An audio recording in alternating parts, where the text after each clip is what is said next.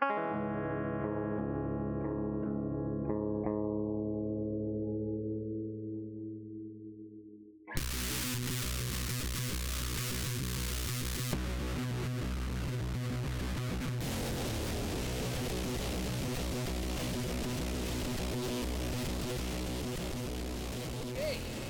welcome to the inaugural edition of the meeting. Today uh, we're going to meet Greg Johnson. I'm Kevin. This is Jason. I'm a butcher. He's a hunter. This guy happens to be a chef. Um, we all met each other in the South Wedge when I had a business right next to Greg's business. We had a nice little kind of neighborly, can I borrow a, a, a cup of flour? Can you have a dozen eggs kind of relationship that uh, kind of was a, a fun thing to be around for the, the seven years that we were open. Greg's still uh, rocking around and kicking, but uh, why don't you tell us a little bit about yourself? Tell us, uh, I don't know, where the hell you come from. Uh, in short, uh, grew up in Florida, Southwest. Uh, moved to New York when I was 18. Started in restaurants when I was 15, busboy, short order cook, etc. And then restaurants in uh, New York when I was 18. Uh, did some traveling, went to CIA, went back down the river, spent think 13 years in New York as a chef and then moved my family up to Rochester, where my wife uh, grew up in Greece, and we had had enough of the rat race down there, so we wanted to try something else and open our own place. Fast forward, I think we've been there nine or ten years, and holy shit, and here we are. Bam. Here Yeah. we are. Yep. Kind of crazy to think it's been that long already. That's like that was ten years ago when I think we first met. Probably ten years ago with Yvonne when you were working at was it Trotta? Yeah, Yeah, and then don't uh, say that too loud. well, We all have our Um, dark secrets. no, I was. I mean, you know, I think it's uh, it's kind of crazy to like put a timestamp on things like how far things have gone in ten years. You know, 100%. To So- think that uh, the cub room's been open seven and a half years is that's a long time. So, all right, so so you've been over seven and a half years. What's the? Tell us about the food, right? Because uh, Jason and I, one of the things that we kind of want to talk about here, and one of the things that we're going to kind of focus on, and one of the things that you and I are going to do here uh, in a minute is we're going to cook over fire. Um, so tell us a little bit about, you know, your philosophy on food. Uh, well, the, the the food at the cub room is very lame, lamely described as uh, seasonal American cuisine, which means absolutely nothing. Uh, it's basically just my career, food that I've touched, cooked, experienced, places that I've experienced, and it's all in my head. So whatever comes out is what it is. Um, That's the scariest shit I've ever heard. He said it's all in his head. yeah, I've been around to hear some of the shit that goes around in his head. imagine that guy's attic. it's terrible. nightmares on a plate sometimes. Yeah. No, no, but seriously, like, uh, so, so you guys do you do tapas on Thursdays? I know you you you have a lot of passion for seafood. You have a lot of passion for for pasta. Uh, those are two spots where you put a lot of time and energy into. So, Mhm. like, you know, what are the what are the the uh, and and you use the word sexy and love a lot in in a lot of the sort of like the advertisements and marketing and the way that you describe your own food and Jody describes the food. So so like talk to us like what what is that? Well, I think that I mean that's my relationship with food and and and with my menu is you know you can use those terms because it it, it is driven from from within from you know from myself. So it, it's an extension of myself. And that's what I put on the plate. Um, and that's just the that's just how I cook. It's the only way I know how to cook Right. um, and that makes it difficult. Um, there's highs and lows, and you know it's exhausting um, to kind of live that way. But at the end of the day, you know, it's uh, I put it out there, and it's personal. And if you don't like it, really don't give a shit. I know it's good. I'll tell you that um,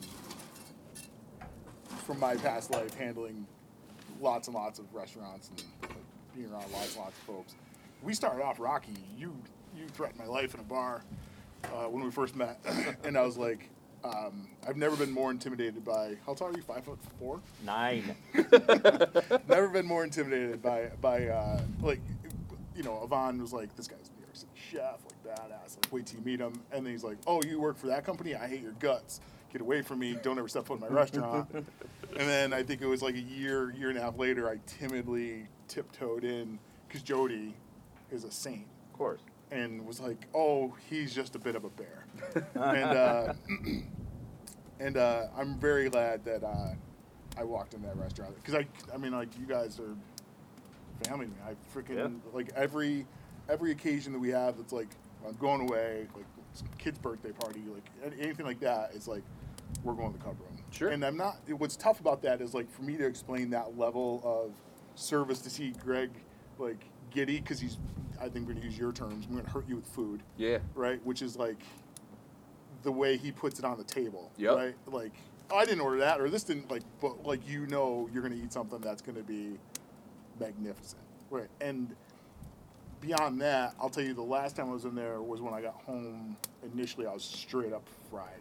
Like, didn't want to be hustle and bustle. Didn't want to hit, have like um, the grandeur of a dinner, but like that's what I said I wanted to do beforehand, and I'm like that eternal um, optimist, like extrovert, like Yep. let's do it. And then when it's that day of, I'm like, fuck, what is that? What am I getting myself into?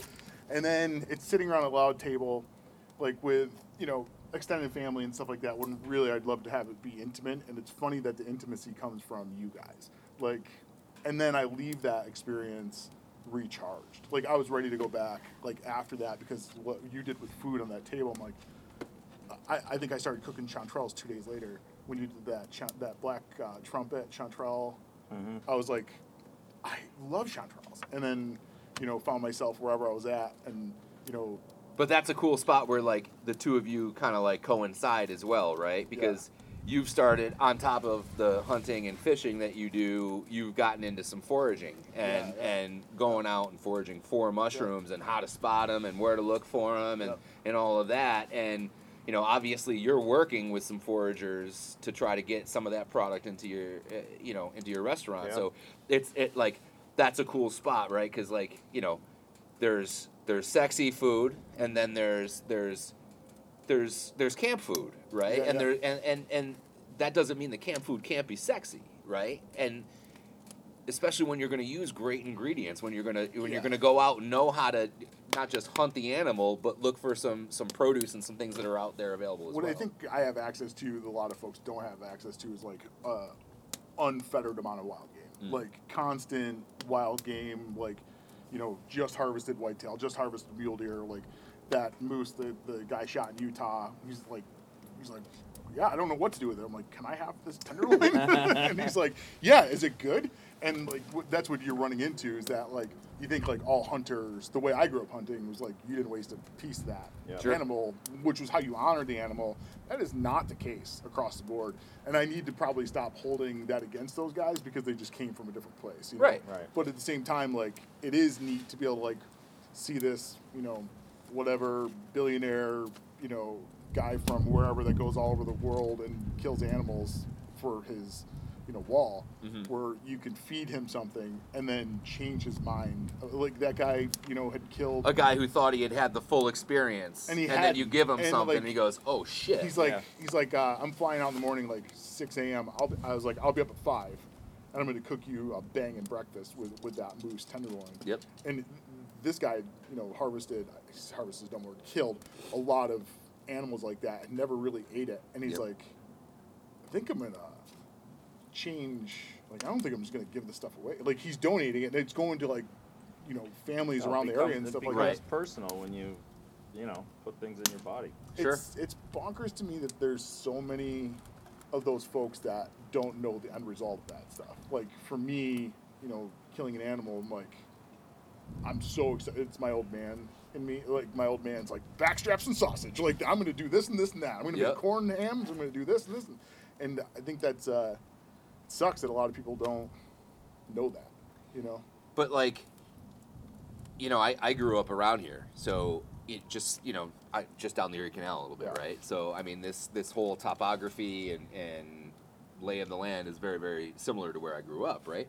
So I knew hunters, and there were hunters all around me, and uh, friends of mine that would you know go hunt, and so there was venison always all around and whatnot too, and I was of the mind that it wasn't delicious when I was younger. Yeah, yeah. And I also had like a, hilariously for what I do, I had a really weak stomach. I couldn't I couldn't Yeah. deal with blood and gore or anything. So like Yeah. when we dissected frogs in sixth grade, I you know I lost my lunch. Uh, so when I did my first field slaughter, and you talked about it being personal, man, the first time I held organs in my hand that were still like warm from Yeah. life, Yeah. I, I was like, oh shit, this is important Yeah. like I gotta do we gotta we gotta do something with this. Yeah. Um, and of course, you know that one of the, he might have even been there when you were there because you and I went to CIA a decade apart.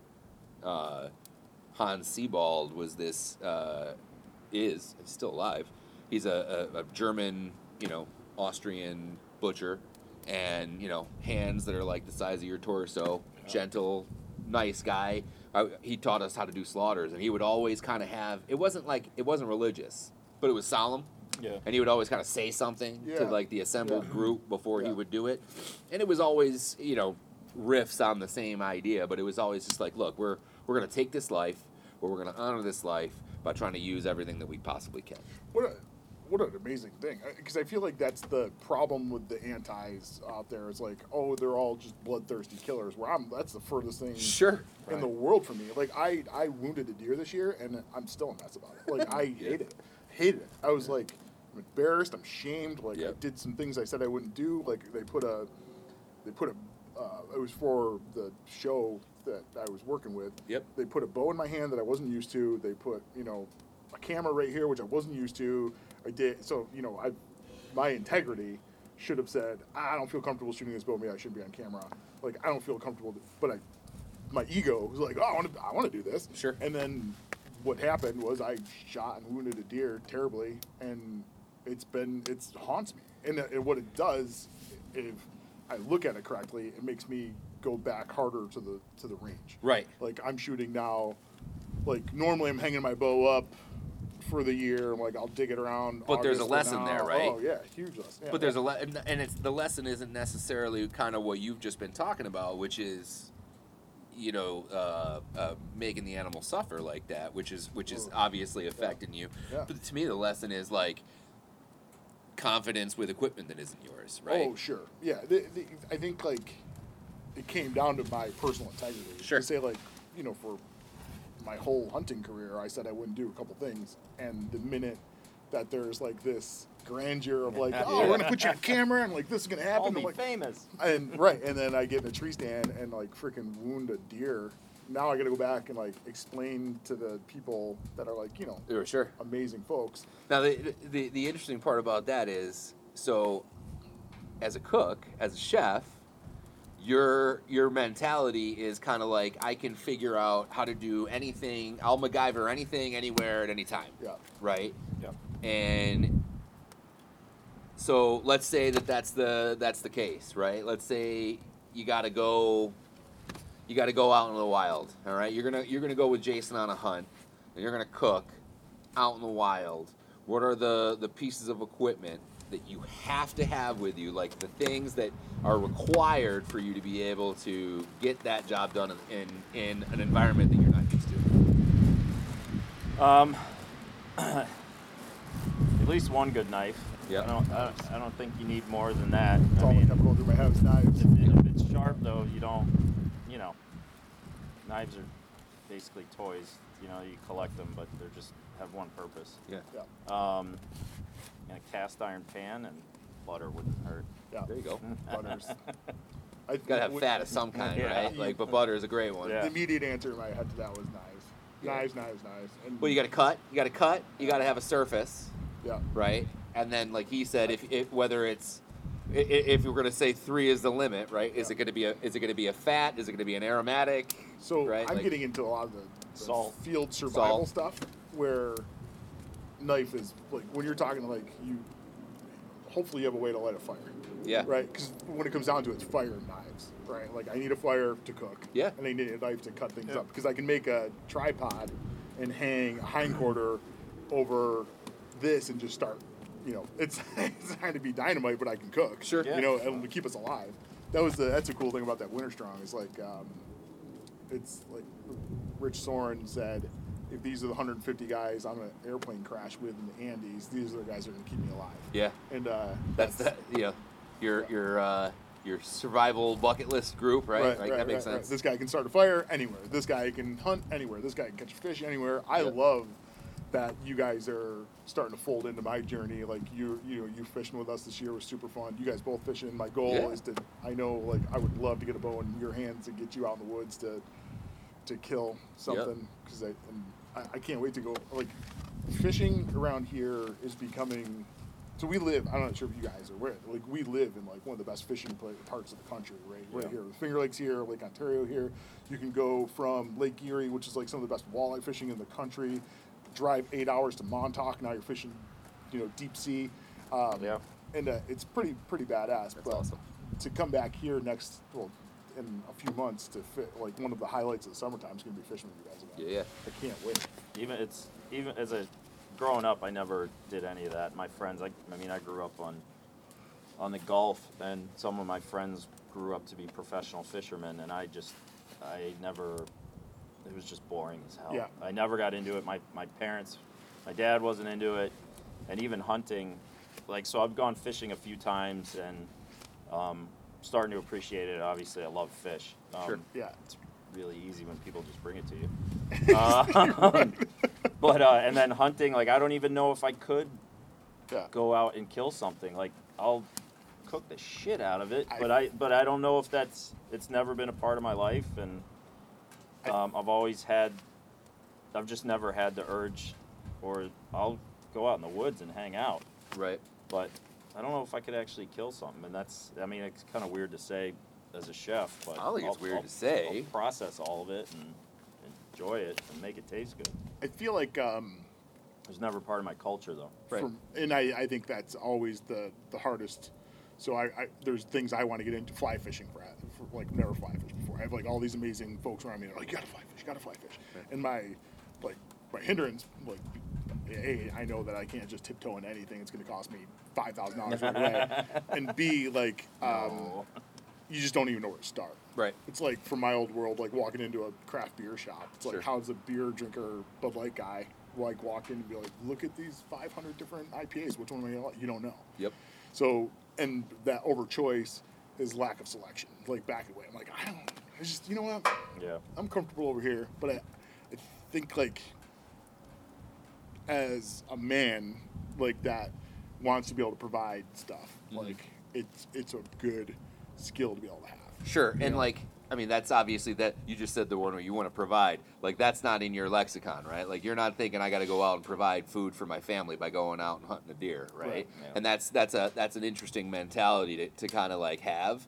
And I would I would rather have a hunter have that mentality than I just want to hang a horn, Oh no no yeah yeah, and I think that's you um, know, get a pelt. and that was the the culture I did grow up in. You know, poor guys from Dansville that you know put venison was free. Sure. You know, venison cost you twenty five cents, which was the cost of a bullet. You know, Right. and that's how those guys Yeah. fed themselves.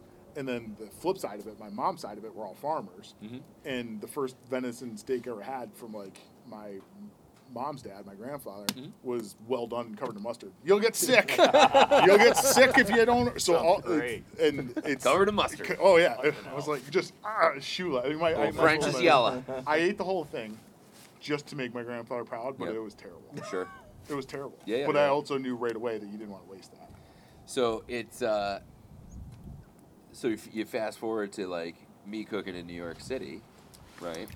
And I worked with this one French Canadian chef, and he grew up on a farm outside of Montreal, and so he would make these these meat pies, right? These tourtières, and he and you know the stuff that he would make it with was, you know, confit chicken and smoked brisket and you know awesome stuff, and or or what the the general public would think of as more acceptable, generally uh, enjoyable, right? And uh, he would tell us when he was making them, they would go out on Thanksgiving and they would set uh, like small game traps for, you know, squirrels and pigeons and squab and little things, Yeah. right? And they would just catch little things, and they would process them all right there at the farm, and that's what they would make their meat pies with for the holiday. And I was like, you know, like that's a cool way to grow. Like, what a cool thing, Yeah, that's Yeah. cool. That's that's an experience. right? Uh, and that's you know, it, and it's so foreign from the way that a lot of us grow up at all, Yeah. right? And and that was one of the reasons that I wanted to be a butcher was just you know, I grew up with a family that didn't do anything but microwave shit, Yeah. right? Yeah. And that was unacceptable to me. Uh, and we would go to like friends' houses that were Italian. And that, how that was such a huge part of their culture. And Right. Just Yeah. food everywhere, Right. and they're just, I made this, you gotta try it, and I made, and, and like that was that was like that was love to me. That was awesome. I was like, ah, why was I born uh, a poor Irishman? Somebody passed me a potato, but uh, you know, it's like, so I grew up, and I was like, man, I gotta learn how to cook. So you know, What are you excited about for this time of year to eat? You- Um, nothing really. It's the dead zone, man. Vegetables are just like, uh, it's uh, you know, beets and root vegetables. Chanterelles are actually still around. It's interesting that the time of the year now doesn't matter as much as it used to, Yeah. as everything around the, us and the environment is changing. I Yeah. saw. I remember, I remember, you know, things just didn't exist Right. from this time of year to this time of year, and everything is creeping over into each other, and Yeah. it's really odd. but then it's Um, just the FedEx of the world, right? Like, Well, it's, I mean, it's, it's five o'clock somewhere, I think right? it's, Yeah, I think it's more the weather and more, you know, like that's the climates and the and the changes in that is what's really affecting it. It's Um, nerve I wracking. mean, yeah, you can get anything at any time, which is nice when you live up here. Mhm. Um 'cause because we don't have the access to the markets like down in New York. But things are just bleeding over, and it, it's interesting to see. Should have brought you some of that perch we caught because I feel like that's gonna change the way I'm living my winter life. Yeah, That it, it is. It's a nightmare out there. Mhm. It was like 20 degrees. yeah. It's not the kind of fishing that was like, oh, this is awesome. They call it meat hauls because you're going after Sure. big jumbo Quantities. perch. Right. And you're going to catch 50 a person and you're going to come back. It took me, I don't know, two and a half hours to do all those fish Yep. that we did yesterday um, with your help. Um, but uh, I'll tell you what, last night having fresh fish was pretty banging. Yeah. Like Yeah, fresh man. fish from Yeah. these lakes was pretty pretty awesome. And then you did that tempura thing. I It was like, great. I went a little step further with it and did There's, that. you know, because the fillets are super thin, Oh, right? yeah. And they're going to cook super fast. Yeah. So I- you I- could be super delicate with the back. I mean, like, I, I, I know you're you're dealing with ocean fish.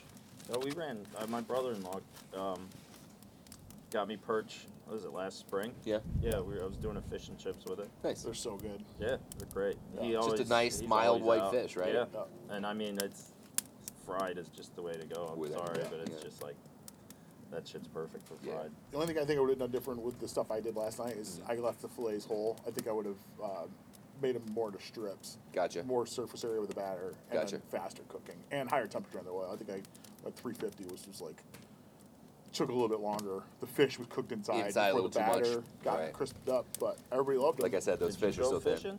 I went with him. him? I didn't go fishing with Oh. him. I was so we. Uh, my son had ski practice yesterday, so we're at Bristol, and I, I you know, I wasn't going to ski yesterday. Conditions weren't great. My uh, my injury wasn't really all that great, so I was like, you know what, I'm going to take the day off, try to do something smart, go against the grain, you know. Uh, so everybody else was skiing, and I was like, Jason, what are you up to? He goes, I'm going to start cleaning some fish. I was like, all right, well, um, I'm not really asking. I'm on the way. I'll see you in a couple of minutes. I couldn't have been any happier. so 'Cause the That's cool. Porter, who will be on eventually, He Yeah. went with you, right? Yeah, Yeah. I he's- saw the pictures. he's awesome kid, man. Yeah, he's great. Is this stuff working out good for you? Um, yeah, I'm done. All I got's a couple uh, pork butts left. The chops were gone.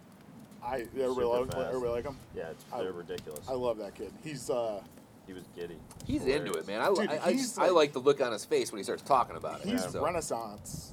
He's like, you're like what he's doing that farm, what he's doing. He's like, hey, don't throw any of those fish carcasses. I was like, I was like, I was gonna toss them across the street because it's fun to watch the birds hammer Sure. them all. He goes, no, no, no, my pigs need them. I'll feed them my pigs. It's gonna be awesome. You should come over and watch them eat them. like, I think he told me March. Yeah, you'll um, get more. I'll get some more. yeah, but um, that was, you know, there's that kid, duck hunter, farmer, He's out there living it. whitetail hunter, fisherman. He is living it, living it. And Yep. not too many, tw- you know, now that I'm mid 40s, there's not too many mid 20 year old kids I can like stomach for very long. And he has yet to like even bother me a little bit. Uh, you could tell he's not your, your conventional No, 20 year no, old. He's great. But we're we're um, he was supposed to show up to help cut up fish. Yeah. And uh, he's like, I'm gonna I'll be there at like nine. I gotta I just gotta change the thermostat in my truck real quick. And I'm not that guy at all. I'm not a mechanic at all. Right. But it sounds like pretty in depth. Like, "Cha- oh yeah, like that'll only just take you a couple hours. What? I'm like, and kind of figured. He texted me at like 11. He goes, I'm, I'll, I'll be down a little bit to cut up fish. I'm like, bro, I'm gonna watch the Bills game. Yeah. And like, I'll be back after that. And if you want to do something, because we caught all those huge pickerel Yep. that are amazing firm white fish, predator fish Yep. that I don't know how to clean because they're super. They have that big Y bone. You were them. saying, yeah. And uh, Why bone? it's like um, just how the fillet, like how those animals are so much longer. They don't have that small rib cage up front that like kind of protects the organs. Their rib cage kind of goes through all the way through the fish, which a lot of guys throw them back because they're bony. But if you fillet them right, you get some big chunks of white fish. off 'em. Basically, it And sounds to me it's it's like there's a like a central line, and then there's an upper and a lower on either side. Yeah, it looks like a Y. You pull it out, it looks like Cayuga Lake. That's It looks- interesting. Yeah. So I've never seen them. So yeah, fillet, but I don't know how to do it. And Porter's like, because I was like, oh, I ate them and I've done them before. Sure. And like, they're not worth it to me to screw around with because I'm not that good at it. Might as well do it right. And Porter's like, I'll show you. And there's never been a 27 year old kid who I'm like, yes, you will show me. I can't wait to see it. But he no called, no showed yesterday. And Kevin's like, I'm in the area. I'm like, I don't know too many guys better with a knife.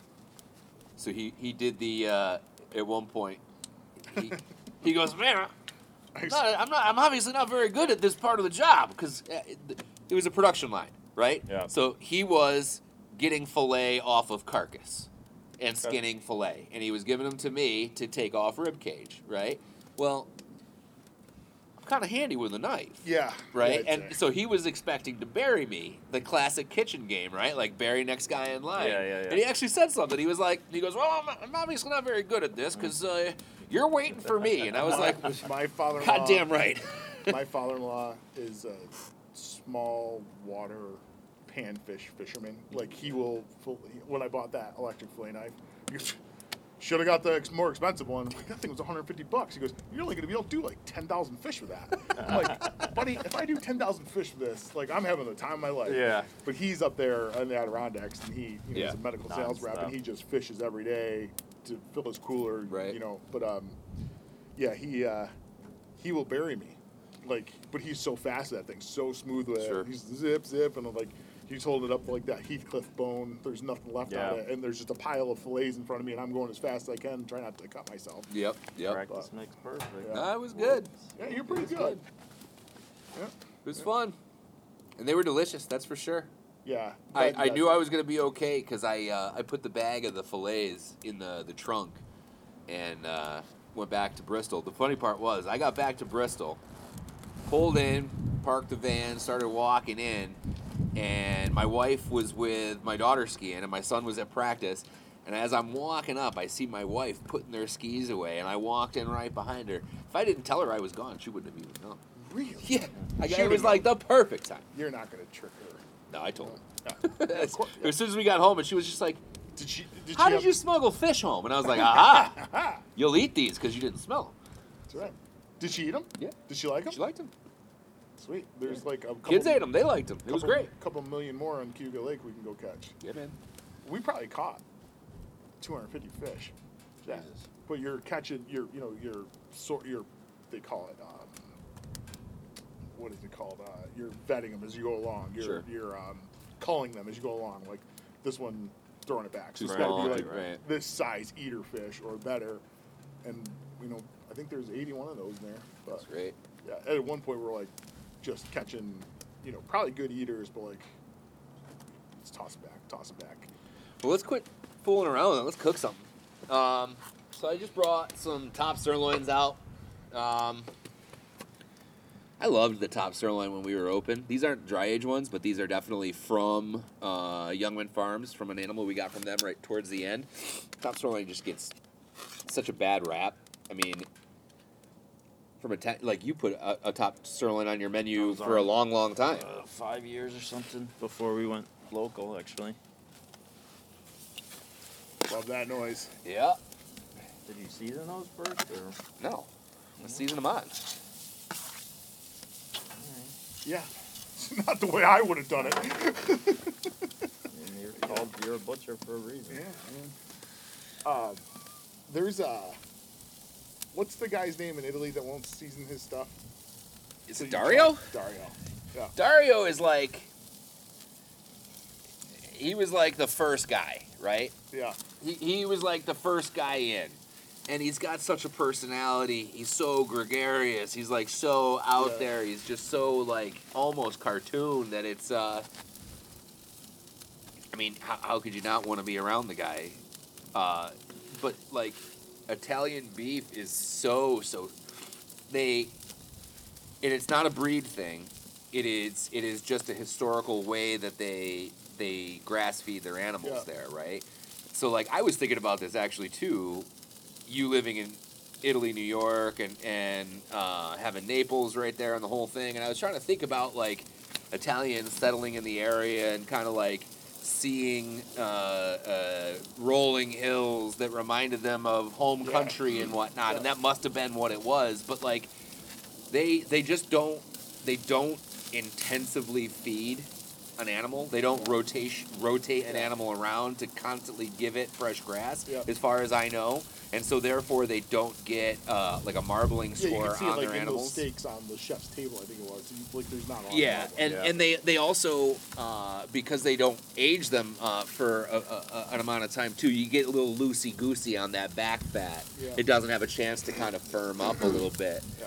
But the other thing that they do in Italy, which is kind of cool, and I'm I'm really dying to see when it kind of like takes hold here, is they get really. I mean, when they talk about aged beef, they're talking about it as how old the animal is, Right. not how Oh, okay, long you really? aged the steak. Yeah. I know that. So like it's a big thing. So like you go all over Europe and you know, they're talking about a, a seven year old animal, nine year old animal. Yeah. And, you know, in the United States, you know, people would go, What do you like what do you mean? Yeah. Because in the United States, our animal, like for beef, right here, our animal would be probably a maximum of, you know, a, a year to a year and a half. Yeah.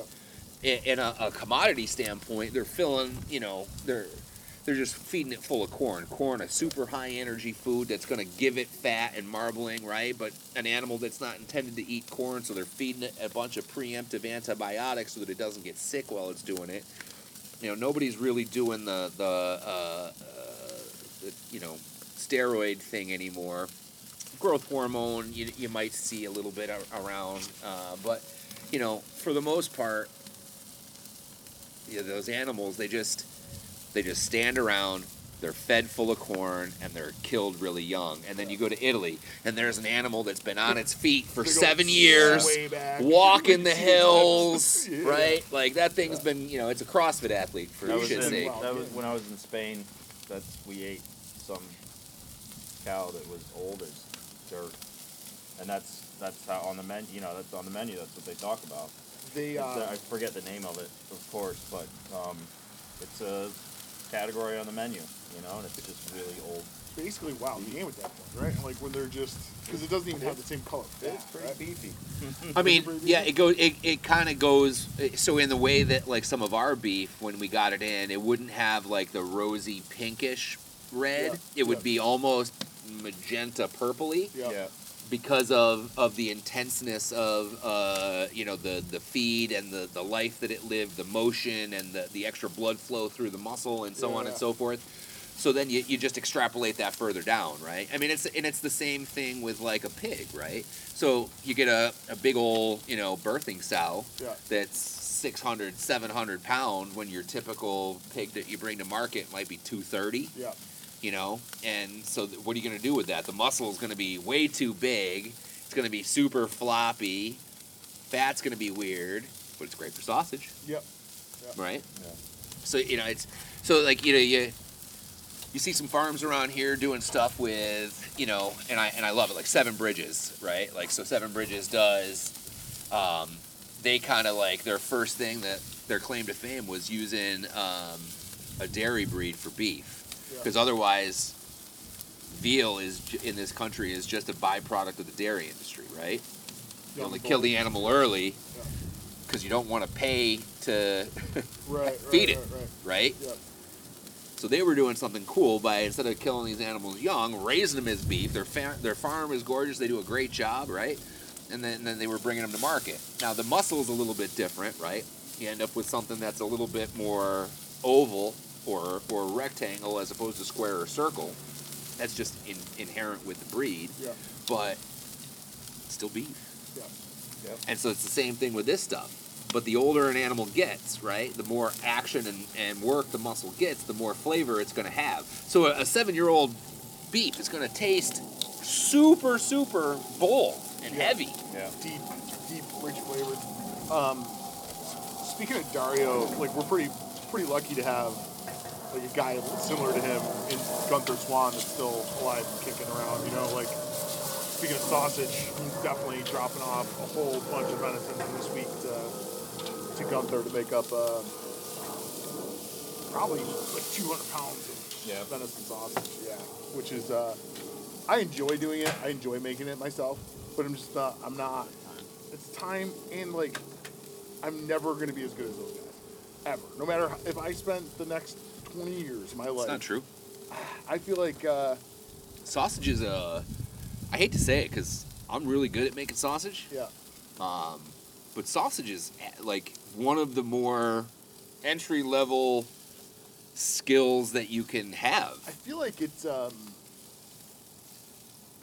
If you're only going to do it once a year, it's hard to develop those well, skills. feel like we've been doing it Time. once a year for 20 years, you know. Right. But, I- and I'll I'll and I hand that to like a buddy or whatever. And they're like, "This is really good." I'm like, mm, "Yeah, the it didn't pack it the right way, or like actually didn't get mixed the right way, or whatever." Like I noticed all those failures that like, you know, Swan doesn't have.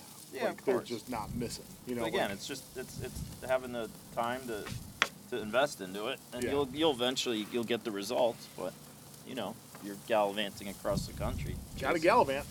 chasing wild animals. Got to gallivant. Um, they, it's like you. They just end up where I'm at.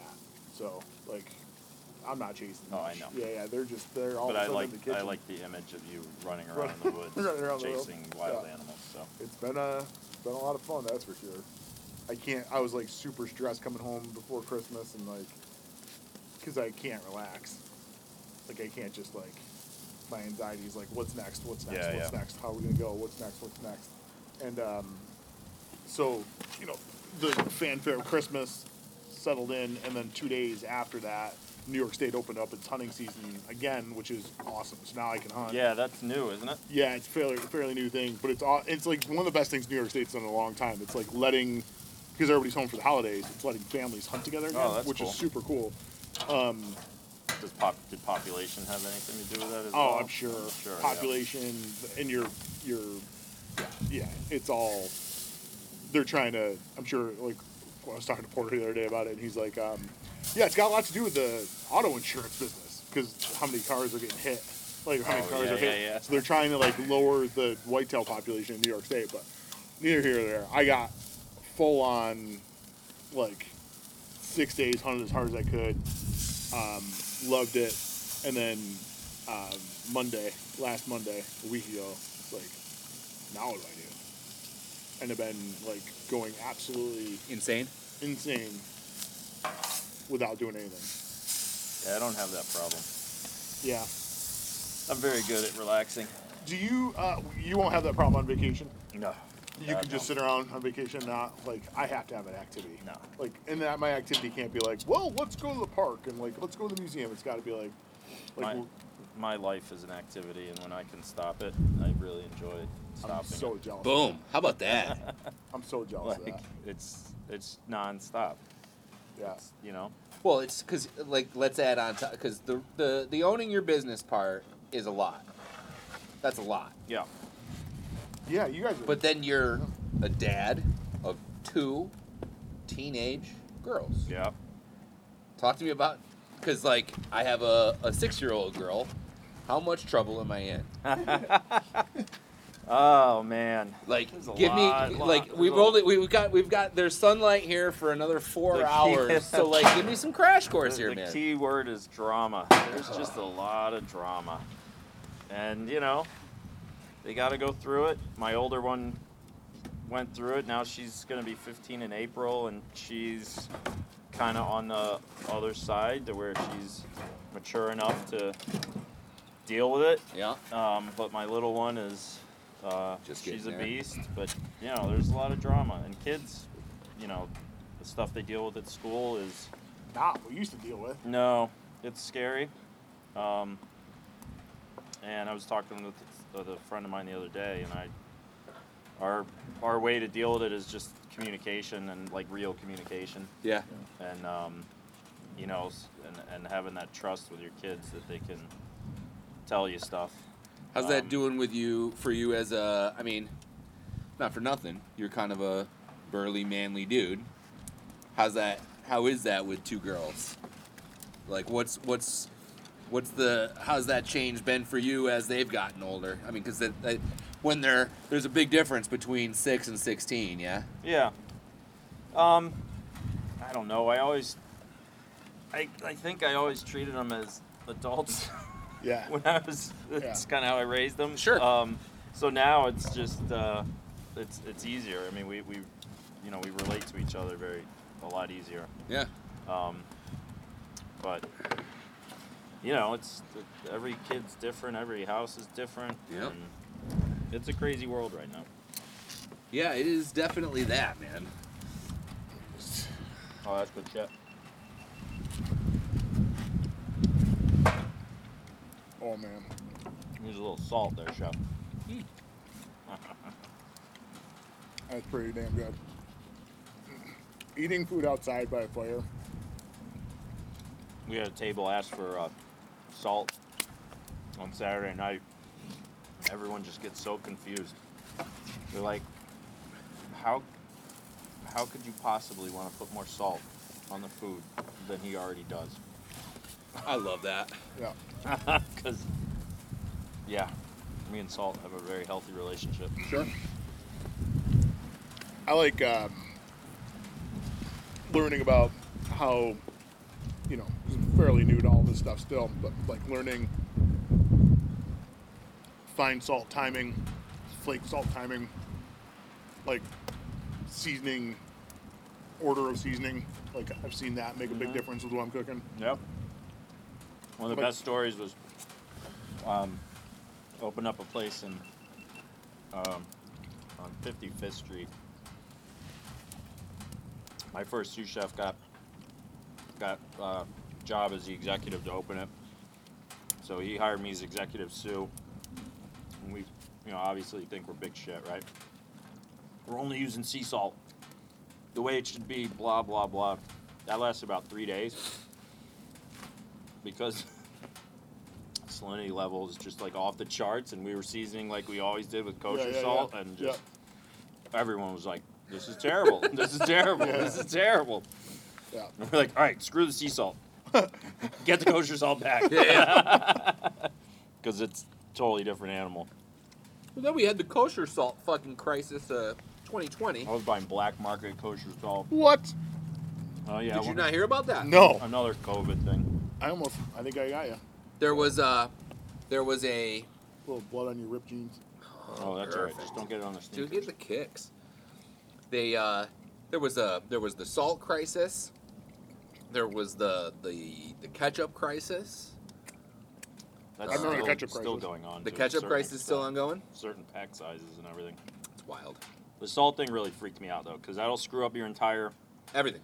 Yeah, that's that's religious. Like your relationship with salt, everything's based off of it. And yeah, I was, I, I think I bought like ten cases at one bite salt coming out my ass just because. Can't you just go to Syracuse?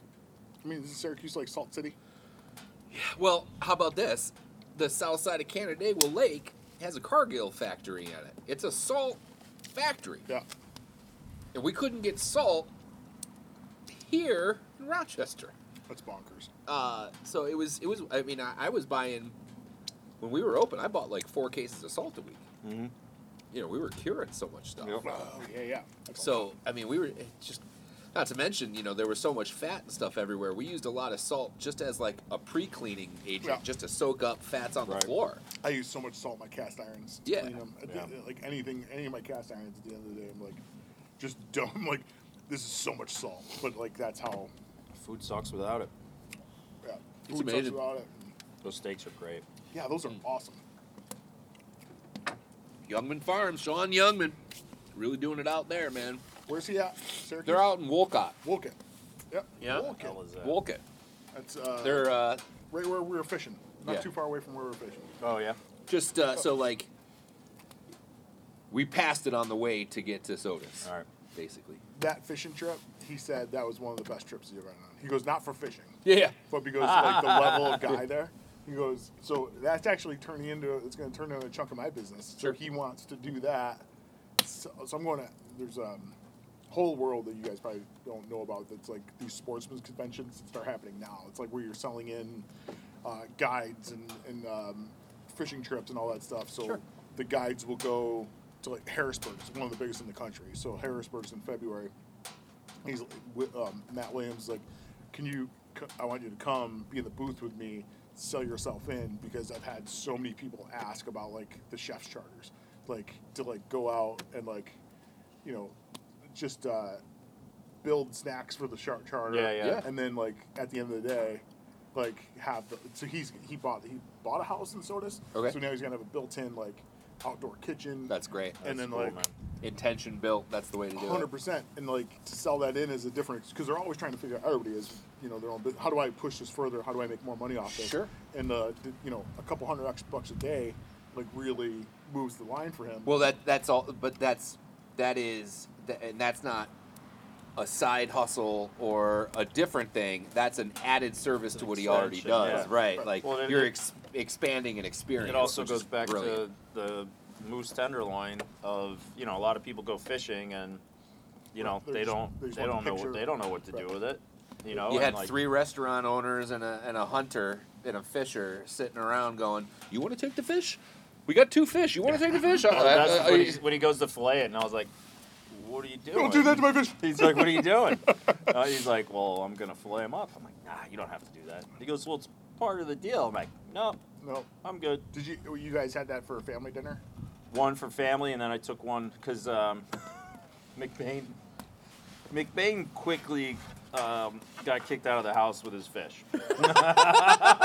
Really? yes. I remember that His story. girlfriend was like, "Nope, Yeah. get it out. I'm not touching that thing." I I don't know if it was That's a fish He, thing. he I- called me first. He was like, "Mate, can you take it?" And I was like, "No." "Nope." That's a big red flag. I don't know if it's a fish thing or if it's a lake thing or if it was a combination of both. I mean, people are scared of the lake. Yeah, yeah. And- she said the it- lake. She was like, "I'm not eating anything." and his of that." kids and his Oh. kids didn't want anything to do with it. So he, you know, I guess I was second, which you know, what the fuck. Um, so I actually I took it. I call. took it home, and the day I was gonna cook it, my daughter had like three, two friends over. It was like after school or something. So I like fed everybody. They Yeah, freaking loved it. devoured it. Yeah, I I can't wait to go. Yeah, I year. can't wait either. I did um, with my brother. He's got like a 13 foot, pretty much a death trap uh, boat Yeah, out on scary. Uh, off the Cape, Yeah. and um, we went with my dad in September. So it was right two weeks after that trip, and um, we got bluefish, black Oh, bass. nice. Turns out those those were illegal. um, Yeah, there's like all kinds of rules and, and regulations. yeah. about, like, we don't know that. Yeah, I mean, yeah, if yeah. you don't know, you're not Right, breaking no, any laws. Yeah, that's not true at all. They'll arrest you. no, that's But- uh, no. I got my story. I'm gonna stand by it. Officer, And, we didn't uh, know. Yeah, yeah. And Click, click. I'll ask for forgiveness. But we went home that night and just ate way too much fish. But I did crudo with the bass and made tartare with the bluefish. The bluefish was the best. It's so good. Bluefish Yeah. is the best, and you know, there's so many people that won't. Yeah, it's oily it's and fatty. It's like, I- yeah, I that's why it tastes so yeah, good. Like, yeah. that's lake trout at home. Like lake, tr- there's a whole culture at in like where I live that lake trout are trash fish, and I gotta can't kidding me, like man. wrap my head around it because like they're fun as hell to catch. Wait till you guys come do that with Porter and I this summer. Like they are every we're out there. I think three or four times a week. Yep. We'll catch five or six of them. They have to be 22 to 26 inches because Now that's what. that, is that Lake Ontario or Canandaigua, is that, where I that's live. Canandaigua? Yeah, yeah, yeah. I'll eat the shit out and of there, stuff well, there's no, Super there's clean. nothing. The Canandaigua, Canandaigua is like one of the cleanest lakes around. Yep. So we're catching, we'll catch 30 of them, but we're keeping 22 to 26 inches, and I can keep six because that's what I can fit on my smoker. Yeah. Yeah. And they are, it's like the best. Yeah. Freaking, like, how does anybody? And it's because it's traditional mistakes. It's like somebody's grandfather, Right. or someone's great grandfather. Uh, 75 years ago had one cooked it terrible like that is a trash fish and we don't So, need it so the so you know that him building that kitchen and then having adding that on. I mean, that you can change, you know, you change the way people think about things, and that's, you know, that's valuable. that's kind of i feel like that's what we're doing It's with hard this. as shit, and sometimes you got to abuse them to get it done. But I mean, I think know. it's. I think people are. Um, what I found is that uh, with the right approach, folks are pretty open to doing stuff. You know, like I've seen it where, you know, I have a good friend that's like a coffee snob, and he's a total dick in his delivery. Like they're never going to drink your coffee because a it's super inefficient how you're making it, and b like. Your delivery is terrible. like watching people drink it and like watching their face turn like, and you laughing about it, is not going to get that person on your side. like let, there has to be a bit of tact Yeah. involved in your delivery and i think that's where like you know like, putting that lake trout in front of one of those guys faces Yeah. that's been down there for 40 years and like that's lake trout Yeah. Well, I think too. A lot of times you gotta, you almost have to trick them into it, right? It, it was like when, i'm careful about tricking but but to me is when we would have we would have not made it a full year as a business Yeah. had I not done that first beer, uh, a real beer expo Yeah. on Gregory and handed out corned beef heart. oh god that was so good Now, if I told people I was going to feed them beef heart, yeah nobody would have taken it. right Yeah. But it, it when people were lining up and going, "Oh, this is delicious. Can I have seconds, thirds, fifths, tenths, whatever?" yeah And then I go, "Oh yeah, by the way, you're eating beef heart," and they go, "Really?" yeah And then you know, Yeah. so you're not really lying to them. no no You're just not. You're you're you're, you're letting beef. them. You're letting them have Yeah. their experience and Yeah. make their decision, and then kind of informing them. You got to find ways to weasel in. Sure, i feel you like that's uh that story as Well, it's, a it, you know, it's, it's, it's the same thing. It- You, you put the, the kid's pill in a in a gumdrop so that they eat it, right? Right. Or whatever it is, right? Yeah. You know, I think that I have a, you know, my whole life until this one guy changed it with deer heart was like pickled or baked. It's freaking Sure. gross. It gets that irony thing to it. And uh, I'm out hunting and I shoot a small buck and the guy's like, "You "Gonna keep your heart?" It's like, no. He goes, "This will be a last minute giveaway." Uh, so now he's challenging me. I'm like, bullshit, dude. Yep. I'm like, he's like, well, come on up. Let's go up. And he hands me. It was great because like, the whole experience was awesome. I killed this deer on his property. He pulls out a Genny Light out of his pocket, cracks it, and all of, a, all of a sudden his big red nose started making a lot of sense. I'm like, oh, this guy, this guy's a bit of a drunk. so now like the him challenging me to Sure. like try something, and then like the hospitality aspect of it. Like he brought me in, Yeah. like cut up this pepper and like showed me how to dissect this deer heart properly, which wasn't a hard thing at all. You're just removing the fat and the ventricles from it, and Yep. then and then uh, bisecting it, and as soon as it all comes out like a big flank, and Yep. then ding ding Yeah. ding ding, and then cooking the peppers and onions ninety percent of the way, throwing in the heart the last like minute or two just to get the, the, the a little bit of the sear on it, and then putting that with eggs.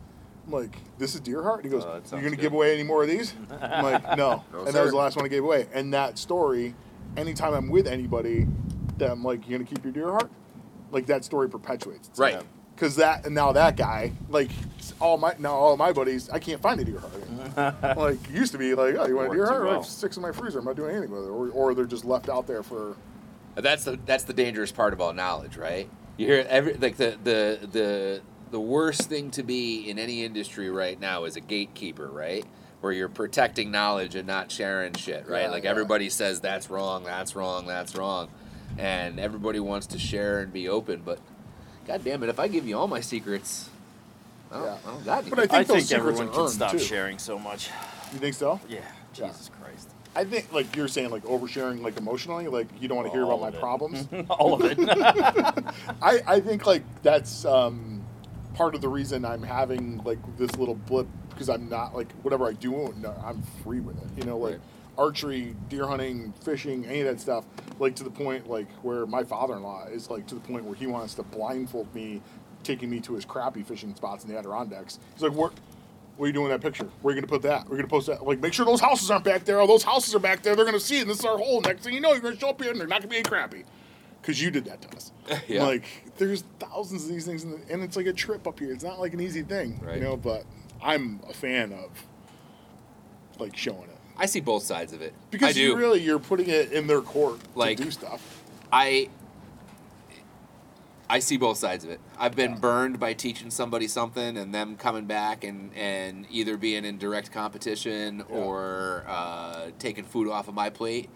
And I've felt the satisfaction and the pride of teaching somebody something and Yeah. watching them go out and make something of it too. I think the difference really kind of comes down to. Uh,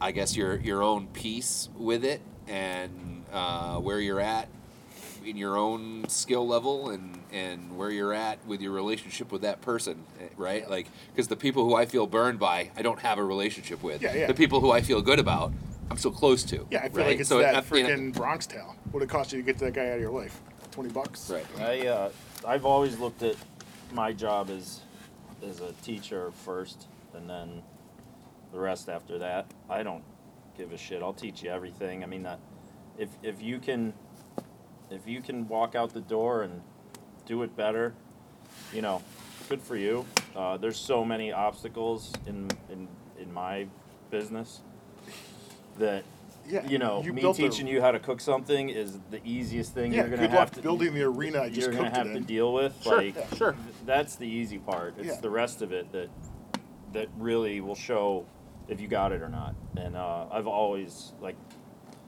I've always been a teacher, and Yeah. I got I, I love it. I mean that's why that's probably why I still do what I do. Um, it's just gotten harder for people to listen Work. and and work um, to get the rewards out of it. But you know, I never I never had that. That that's never been a thing for me. I don't give a shit. I loved. I Uh, got the information to give it away. I love Dan. Uh, his post on like I think it was New Year's Day, Which who? seasonal pantry. Oh, I didn't see it. Well, because he you're not on you're not on social media. He was clearly uh, feeling some kind of way about somebody not showing up for a gig, and there was a picture of uh, the the classic uh, the old school kitchen move of the knives frozen in the hotel pan full of water. So the, the hotel pan ice block with their knives in it, and it just said, uh, "A chef. Uh, if you call yourself a chef, at least show up for your shift. You're fired. Come get your knives whenever you want." And I just, I, I, I, and like we've all been there. We've all had that Yeah, yeah. anger, Yeah. right? Yeah. That's great, dude. I didn't know just, about that. I just commented one thing. I just wrote savage, right? I didn't know that was a thing. I'm like, good on you I've for doing it. Good on you for posting it. Let's see how it fucking pans out in the end. But Yeah. There's that's uh there I don't think there's more of a ruthless place in the kitchen. Like when it's like like you, but you- it doesn't need to be. But but I think like It- as long, it- it yeah, is- as long it as everybody's is- like playing like as long as everybody's doing their job to the level they need to do it. You know, the like the like there's no Yeah, but the but the reality is that's never the case. I mean, in any working environment, there's no one's ever, no one's ever putting in 110% every day, all Right. the time, and and there's always there's always down downfall or um, there's always you know stuff happens because of that. But at the end of out the that- day, you're still you're still only able to operate at not your highest common denom- denominator, but Your at your lowest. lowest common Right. denominator. Oh yeah, absolutely. right? So it's like the coaching and teaching has to be there just to be able to operate at a level that you feel good about. yeah. Yeah. So you, being in a military kitchen, never seen anything like it. Right. You know, then going like working at Perkins was insane. Yep. You know, and then working at Jimmy Mac's in that kitchen with like, oh, they just ordered another one pound burger. We're fucked. Like, 'cause it took up the whole grill. Like, like those kitchens, like there was no. If you showed up late, you're a piece of shit. If you weren't working like Oh, as yeah. hard as you needed to work, you're a piece of shit. Like, and what they asked you, like, was you wouldn't ask that of anybody. Like the, I remember working a 19 hour shift at Perkins, like because Right. somebody didn't show up. Like this isn't, you know, Sunday morning to like close, like at Perkins, was like one of the worst things. to me, when a kitchen works the best, when a when like when a kitchen, my best uh, my best experiences in a kitchen, I'll, I'll phrase it as, have been when it operated like the best locker room that I Yeah. ever was in, Yeah. right? Where everything was pretty well self-policed, right? You you weren't going to step out of line because somebody was going to check you Yeah, Yeah. right? It didn't have to be team captain. It didn't have to be coach. It was going to be the guy with the locker right next to you was Right. going to check you, Right. right. And so everybody kept in line because everybody was keeping each other in line, right? And when you everybody was going to get some shit, but that was just the tough love part of it. And like if you weren't getting shit, that's when you didn't belong. Oh, right, right, right. Right. When they got quiet on you. and Yeah. and, and Yeah. that, that, that whole like that that brotherhood of like we're in it together right like like I, I remember uh, in a football practice when I was a kid uh, I was very I was very slow I was I, I, I could catch I could block I could do all the other stuff but I was very slow and we would get in trouble at practice because I would be the last guy to, to make it through at a sprint well get a couple receivers and D backs that would literally just push me and all I had to do was not fall over Right, right, right. Move right? That's all I had to do, just not fall over, and like that that's teamwork, right? And Yeah. like at some point, the best experiences that I've had in a kitchen were exactly that too, where Absolutely. you know the there's there's a there's a guy who is as much a part of your team as any, and you got to get to that line together. It Yeah, doesn't yeah. matter if you get there before him. Yeah. Oh, that, You that all was, lose at that that was point. a big thing in the in the military when we were doing any kind of training. That the, you know, one of the faster guys crossing the line for that, just standing there like out of breath, Sure. and like every higher ranking soldier would be like, "Fuck you doing, man? Right. Go help those guys." Like it was it wasn't the time to take a break. Yeah. That like you cross the line first. It was how the team crossed the line. Sure. But learned a lot from that stuff. But it's, you know, being in a professional kitchen for 20, God, 25 years. Yep. Like, That's you know, that started in like New York professional. Yeah. Like to see what it was and what it is now, and it's you know, I've changed. I'm not the same and all that, but I do sometimes I wonder if it's better, if it is better now, or was it better then? I don't know. It was definitely harder. Um, it wasn't for the faint of heart, but I don't. Some days I think we gain stuff by by this softer environment, and some days I I think we're just kidding ourselves and wasting time. But you know, even in seven years since the Cub Room, I don't run the kitchen the same way. I can't Right. run the kitchen the same way, which is a whole nother. Like that sucks. You know. Um, was I was I wrong back then? I, I, I would say no because the, the the product and the and the environment, you know, it was chaos. But Sure. those guys performed at a level that they didn't know they could Yeah. on a day in and day out basis. And to me, there's value in that. Absolutely. Yeah. Um, and I think you know, with the way of the world, we're dumbing so much shit down that there's going to be losses. You know, there's going to be lack of progress. There's going to be all these side effects that Yeah, that- it's that that uh, it's that old adage, positive. Like hard times, you know, create hard Yeah. men. Hard men create soft times. Soft times create soft men. Soft men create hard times. Hard times create hard men. That circle. I know what you're talking about. I don't know if you just nailed that. I or nailed it. That was, I'm getting hard just thinking about it. I know. it's true. It's like we're, hard in- a lot. we're, we're we went through soft times now. There's a bunch of soft men. Yep. That, you know, um, that's I think our responsibility to either like Beat 'em. kick dirt on those guys or freaking lend them a hand up. You know, and you got to take their bullshit along with it. So well, they got to grab your hand if you give it to them. Right, hundred percent.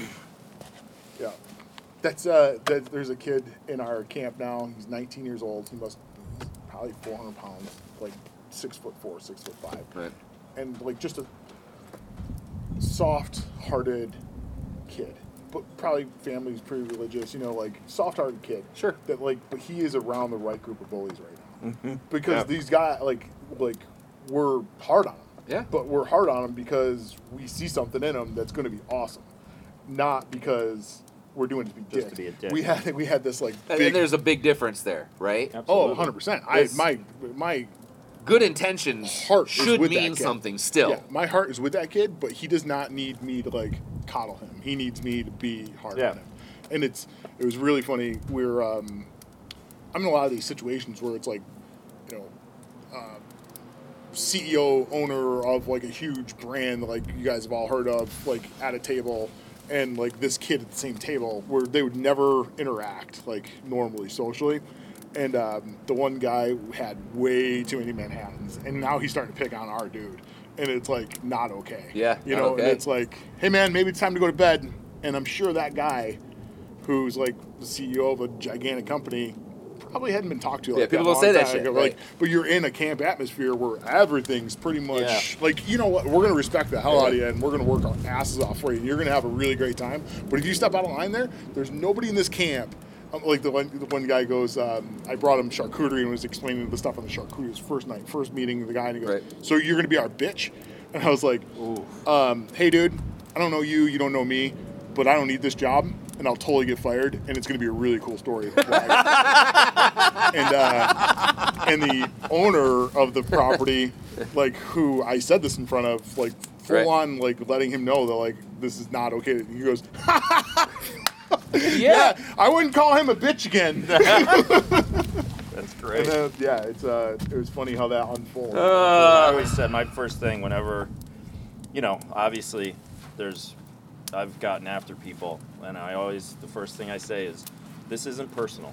yeah, This is about, this is about a job. This is about a, a, a, a procedure. This is about getting better. This is about you doing a task that I need, you know, the way I want it done Yeah. because I'm the one running yeah, I put it together. I'm running Yeah. the show. Like this Yeah. is how I want things done, and it's not personal. And I never, you know, you are infinitely better at that part than I ever was because everything to me is personal, right? Everything, and you know that in just the way that I operated my business and Yeah. the, and seeing the different attitudes and how we went about things. It doesn't mean you don't treat your staff like family, it uh, or or have personal relationships with members of your staff. It just means that you had a very clear way to have that separ- that professional separation where I struggled with that a lot yeah, and that's that's yeah, such that's all, an that, important that thing. has something that yeah, it's all it's it just that was something natural with me, um, and it has made my life easier. sure. You know, in, in dealing with multiple personalities, sometimes within the same Within person. your own mind. I love it. All right, man. Well, Like on that, I think we we'll call it. Yeah. sure, yeah.